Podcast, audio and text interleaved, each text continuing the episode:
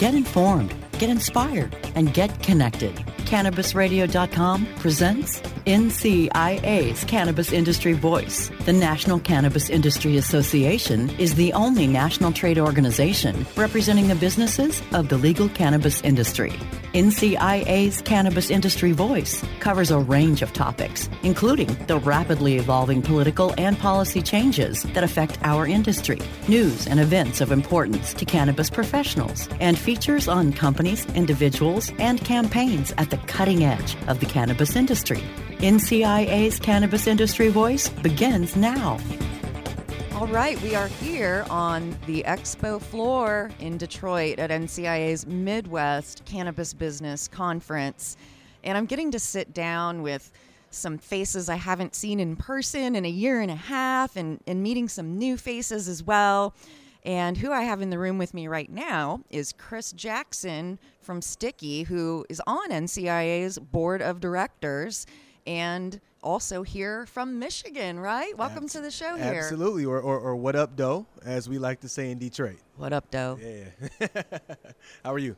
Oh, doing great. It's it's really great to be back um, here doing events again. Yeah, um, you know, we're we're keeping up with all of our safety regulations required by the city and by the TCF Convention Center. So people are masked up.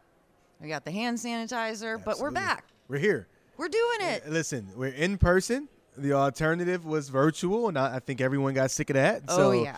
whatever we need to do to be around each other, I think people just need interaction, and that's what we're getting. So happy that the first conference back uh, is one in you know my hometown. I'm not from Detroit proper, but from Michigan, obviously, and happy to say that we're getting people back in the groove of things and setting the tone for the rest of the year. So thank you.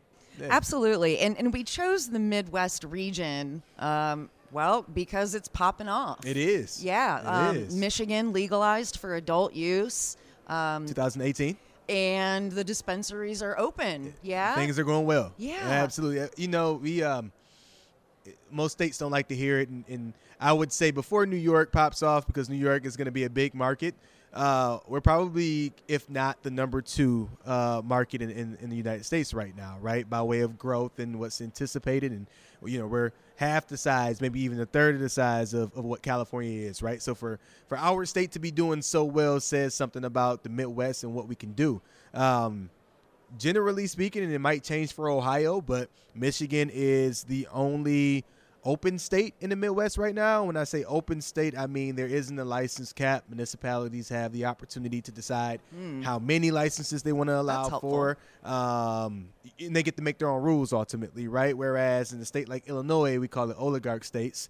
Um, and it's oligarch because there are only so many, and those that are at the top who have the most money tend to be the ones to be able to participate, right? So I'm not saying we have the perfect situation for the quote unquote little guys in the industry, uh, but I will say that we are situated in a place where, you know, the MRA, another fun fact, Andrew Brisbo, who's our director here, he'll be on a couple of panels, but one of the things that he admitted to is that the, the the the MRA hasn't the state hasn't done a good job with what the purpose for social equity actually was.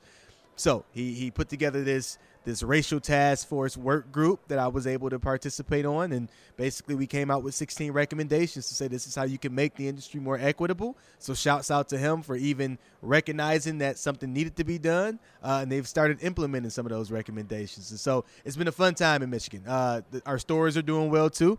Uh, it's a retail market right now, so so things are good. That's great.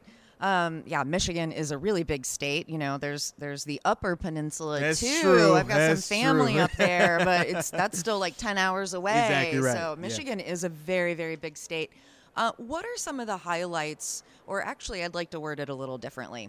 What were some of the blind spots around social equity um, and the solutions that you're proposing in working with Andrew Brisbo here in this state? Just a couple highlights. Yeah, absolutely. So, you know, high level, um, the problem with the equity program wasn't that one didn't exist. So some states don't even have an equity program, right? Um, but with Michigan, it was literally just a discount on application fees. Um, from my perspective, when you focus on access to land, access to resources monetarily primarily, right? Um, and, and education or access to education, if you can build underneath those three th- those three things, that's generally I think what social equity applicants need, right? Um, and so most of the 16 recommendations. So certification, Illinois is doing a certification program. Michigan is likely to do one as well, where you can even set the market on how much people, individuals that work at dispensaries or any form of the license or provisioning centers in our case, how much they're actually supposed to make because everyone has the same level of education. Um, and so that's one of those things that you can do indirectly, but also there's just a continuous education from a medical perspective as well as an operational perspective that comes with that.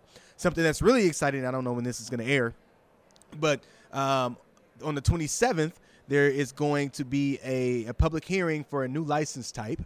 The micro business is one that already exists here, which is a vertically integrated license type on a smaller scale, right? But the cap used to be 150 plants which didn't make for a very viable business and one for sure that you can't compete with a company like mine because I have hundreds of options on my shelf at all times, right? The micro business A license is going to allow for an extra 150 plants, so 300 plant count, but it's also going to allow for you to buy mature plants from licensed growers, which you can't currently do in the, in the state. Uh, and it's also going to allow for you to uh, get outside um, products from processors, which wasn't in the original license either, which was voted into the referendum in 2018. Um, so that's being proposed, and that's really exciting, and that's one of the things that came out of our racial task force work group.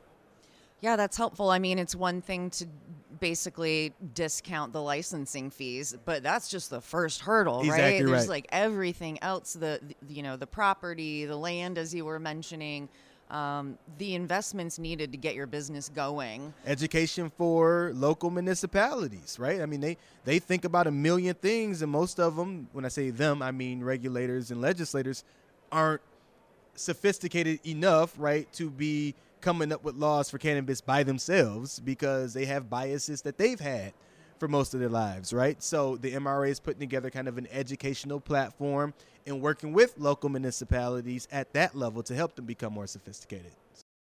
It's amazing. Uh, let me switch gears a little bit. Um, it's a fun question, but but it's it's always a risky question to ask to look into your crystal ball and make predictions about where the cannabis industry is going in the next couple years. And and I say this is a tough question because I, I've asked this question of people years ago, and people thought 2020 last year was the year that we'd have federal legalization. It's true. So not quite then a there yet, happened. right? Then a pandemic happened. yes, yeah, a lot happened last year for sure. yeah. Um, so given given all that, um, you know, we're still coming out of the COVID nineteen pandemic and and what have you, but.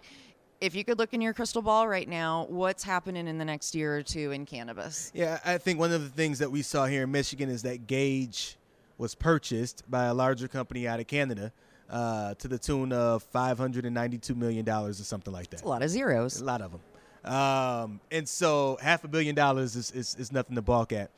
Now that you saw that first domino kind of tumble, um, I imagine that everyone is kind of starting to think the same. Particularly in Michigan, I think everyone is starting to think the same thing, right? Is it the time to cash in? Because is it gonna is the value of our companies ever going to be higher than what it is right now? Particularly when you consider mergers and acquisitions. So a lot of chatter and buzz has been around conglomerates um, coming in and buying.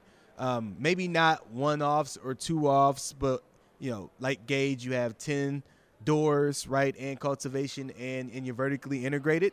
Uh, a lot of those companies are starting to sell to larger conglomerates, and these people who are buying, family funds, people who have access to income or, or money, expendable money, they aren't stupid.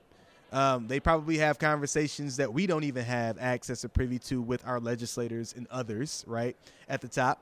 And so I imagine that they see safe banking as an opportunity to IPO and be on the stock exchange in America.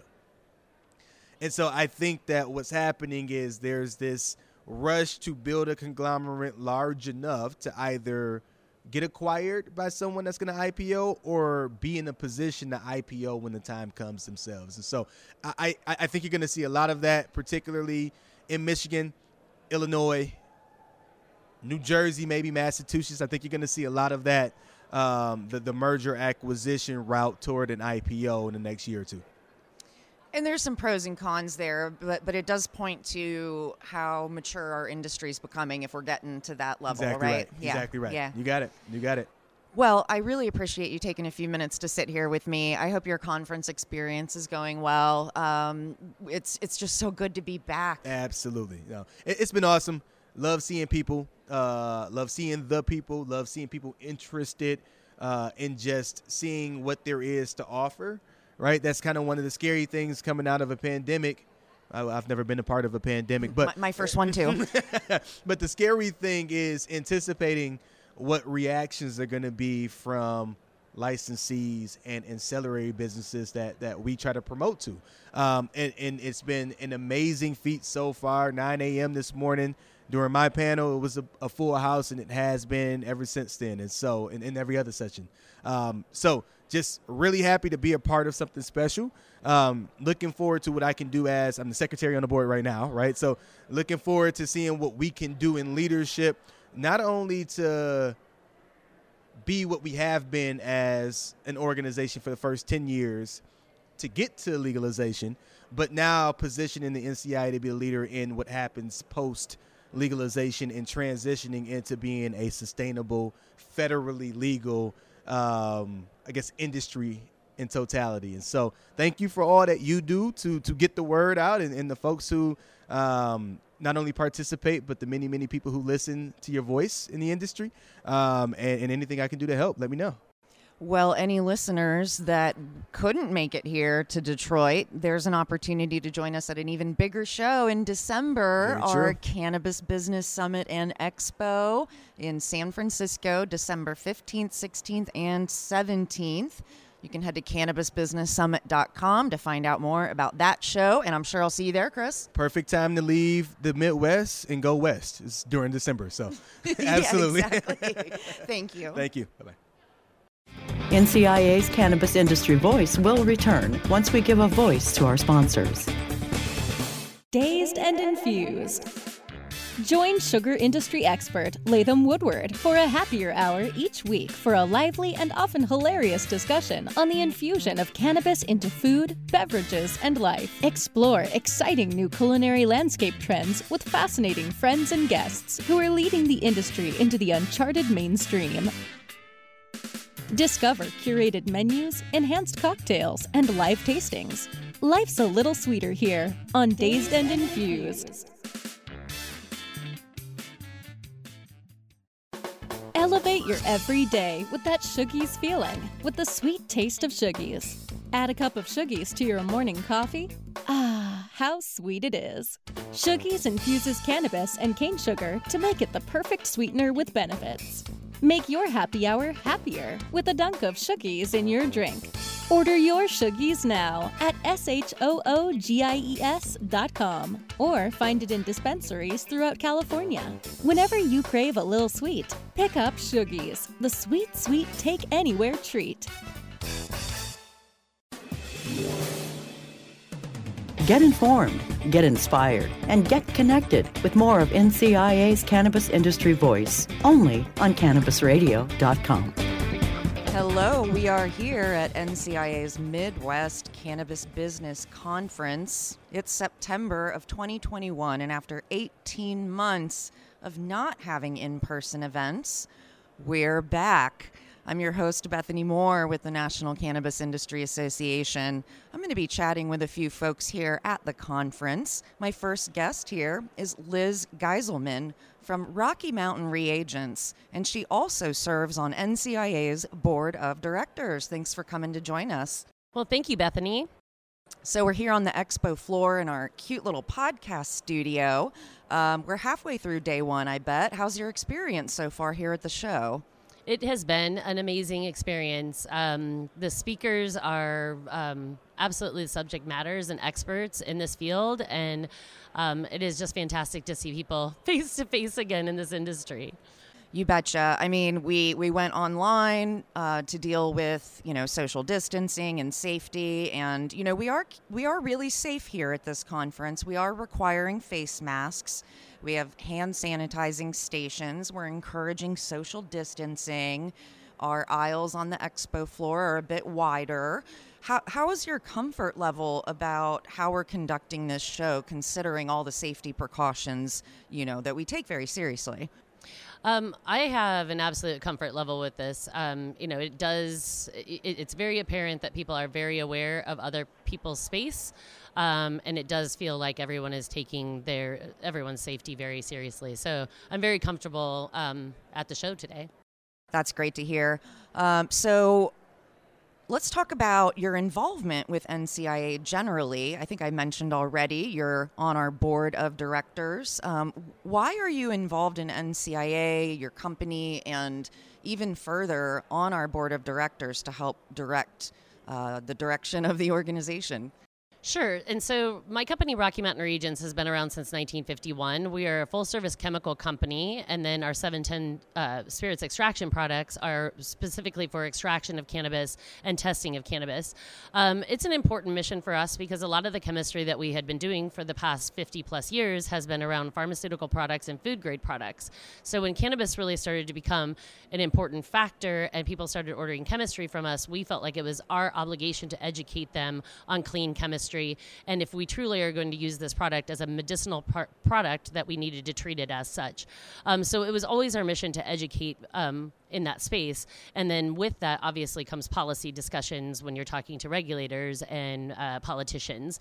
And so this just felt like the most natural fit for us in our organization and myself um, to really get that education piece and that policy piece working together um, along with the expertise that we have in the industry.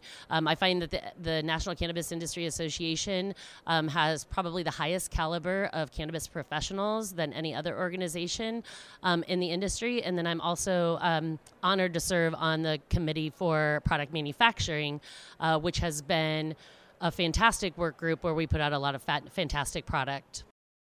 Oh, yeah. I, I enjoy talking with uh, folks on that committee. We've done a few podcasts already. There's so much really interesting um, thinking around future proofing and standards development. So, this nascent young industry is getting a bit more sophisticated for sure.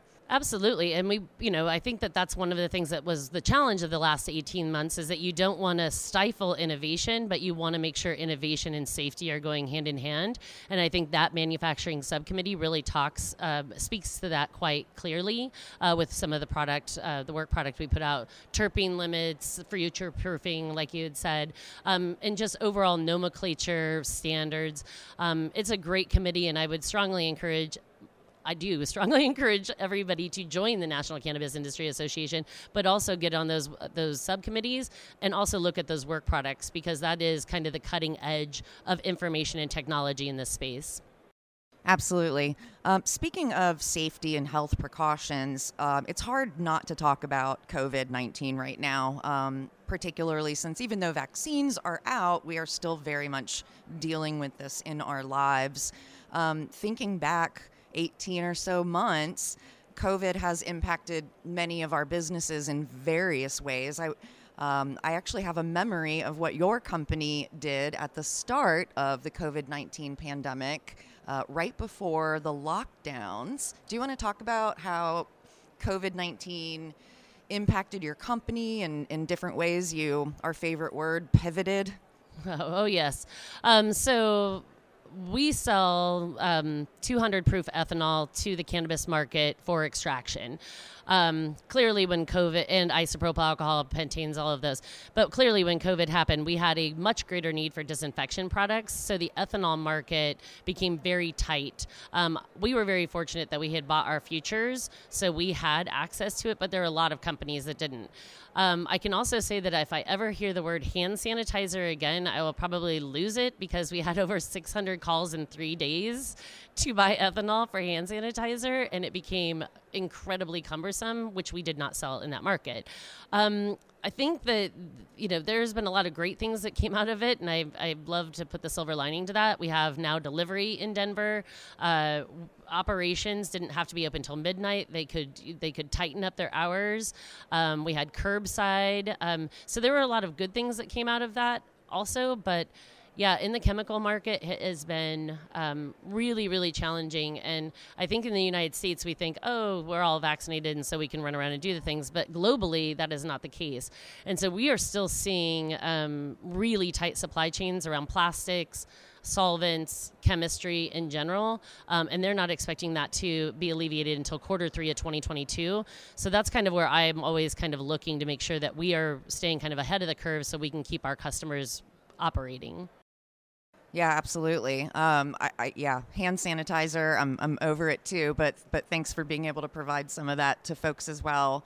Um, if if we look to the future a little bit, um, COVID nineteen has made these impacts like delivery and, and online ordering became more prevalent and things like that in order to create safety some of these are going to stay for the future, I think, because they worked. Um, are there any other ideas you have about how the cannabis industry will look as we move into the future? I, I hesitate to say post COVID 19 pandemic world, but as we as we come out of that, what are your thoughts there? Well, I think those those programs especially I'm from Denver, so I can only speak to that. But uh, especially the delivery services, the curbside pickup, the online ordering, I think all of that is here to stay, um, and I think that was a, huge benefit to the industry. Um, moving forward, it's really hard to say. I think it's the innovation, um, the nutraceuticals. Now that uh, the DEA has finally allowed us to do research on product we're actually growing, um, I think we're going to see a lot more innovation coming from that, and I think that all came out of the FDA and and the DEA is saying, okay, okay, okay, fine, do what you guys want, just leave us alone for a little bit. So I'm hoping that that's kind of how this goes. Um, I think the biggest impacts for cannabis is just to, for businesses, is just to watch that supply chain.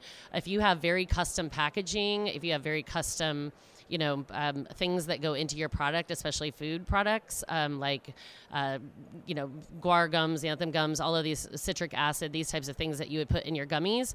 Um, just make sure that you are uh, vitally aware of that supply chain because those things are tightening every day. Um, I had four four meetings last week with supply chain. Um, and it is it is a, a, brutal market over in China, coming out of China, India, Taiwan. Um, it's brutal right now, and so we just need to make sure that you can keep your businesses rolling um, through this while the rest of the world catches up. Yeah, that definitely makes sense. Um, thinking ahead for the future and, and protecting your, your business, um, not just today, but tomorrow as well, seems to become uh, a, a huge uh, goal and focus. Um, you know, cannabis, we we tend to try to keep up because the regulations. What's the joke? They change every five minutes, or you know, there's always something new to stay on top of. Um, so being able to actually think to the future and plan for the future um, is a great spot to be in, and, and to know what those risks are. More generally speaking, um, you know, this morning our CEO and co-founder Aaron Smith and our government relations Deputy Director Michelle Rutter Friberg opened up the conference with a conversation about the current federal state of cannabis, um, the various bills, uh, the Slow Mo- Moving Safe Banking Act, the MORE Act, the Cannabis Administration and Opportunity Act. Um, given all of that in the current state, um, some Michelle said she really doesn't like those crystal ball questions, but that's what this is. If you could look into your crystal ball uh, to make a prediction about the cannabis industry for the near future, what comes to mind for you? Well, I think you're exactly right. There's a lot of policies in front of the feds at Capitol Hill right now, but it doesn't feel like there's movement and obviously they have a lot of things going on coming out of the pandemic that are probably taking priority. I don't have a real optimistic view federally as to what we're what's going to happen or or that anything is going to happen in any time frame. Um, but i do think as the cannabis industry we need to start supporting candidates that support us rather than just sending lobbyists to bark in their ear. I think we need to really uh, look at this, and I think that the ancillary market in particular, given that that's where I come from, um, needs to be aware of this too. I I think that the MSOs and the big operators they understand because they're watching the regulation all the time, but a lot of these these um, instrumentation companies, uh, finance companies, they're not watching it to that same degree. And so they also need to be contributing into a fund that we can start really looking at candidates that support us. And I think in, in smaller communities, we need to be looking at um, having cannabis um, PACs or um, money funding for mayors, city council, county commissioners, and really build a bench from that place up rather than just like throwing a senator up to Cap Hill. But this is the only way that we're going to do this. We have to come back to a grassroots model where we are showing and teaching our city councilors, our mayors, our county commissioners, our police chiefs that this is okay, this is safe, and we can do this. And we need to do it by funding the right candidates in those spaces.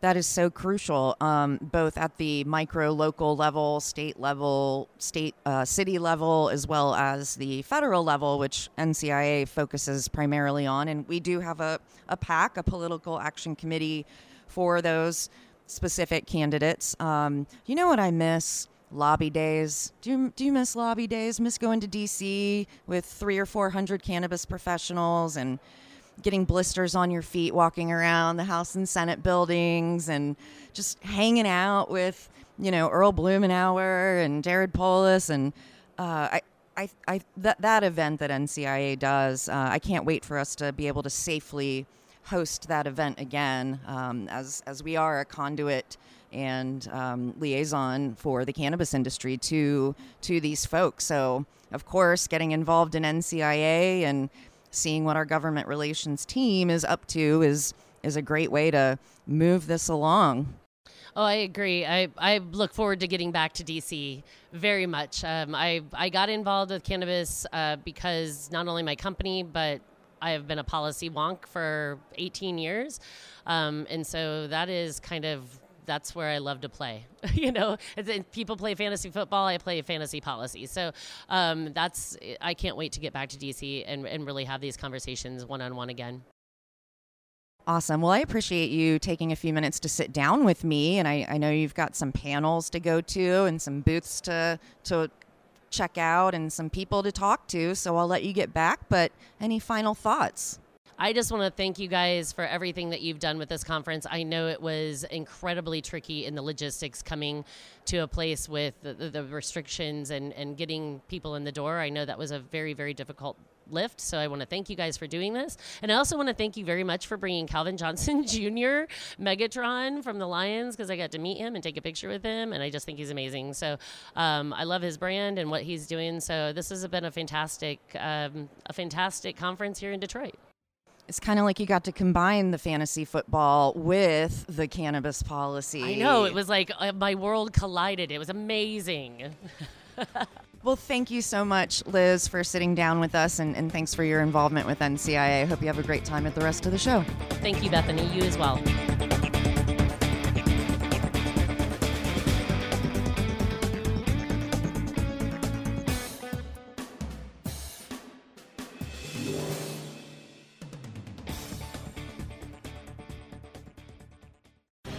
The opinions expressed on this CannabisRadio.com program are those of the guests and hosts and do not necessarily reflect those of the staff and management of CannabisRadio.com. Any rebroadcast, republication, or retransmission of this program without proper consent is prohibited.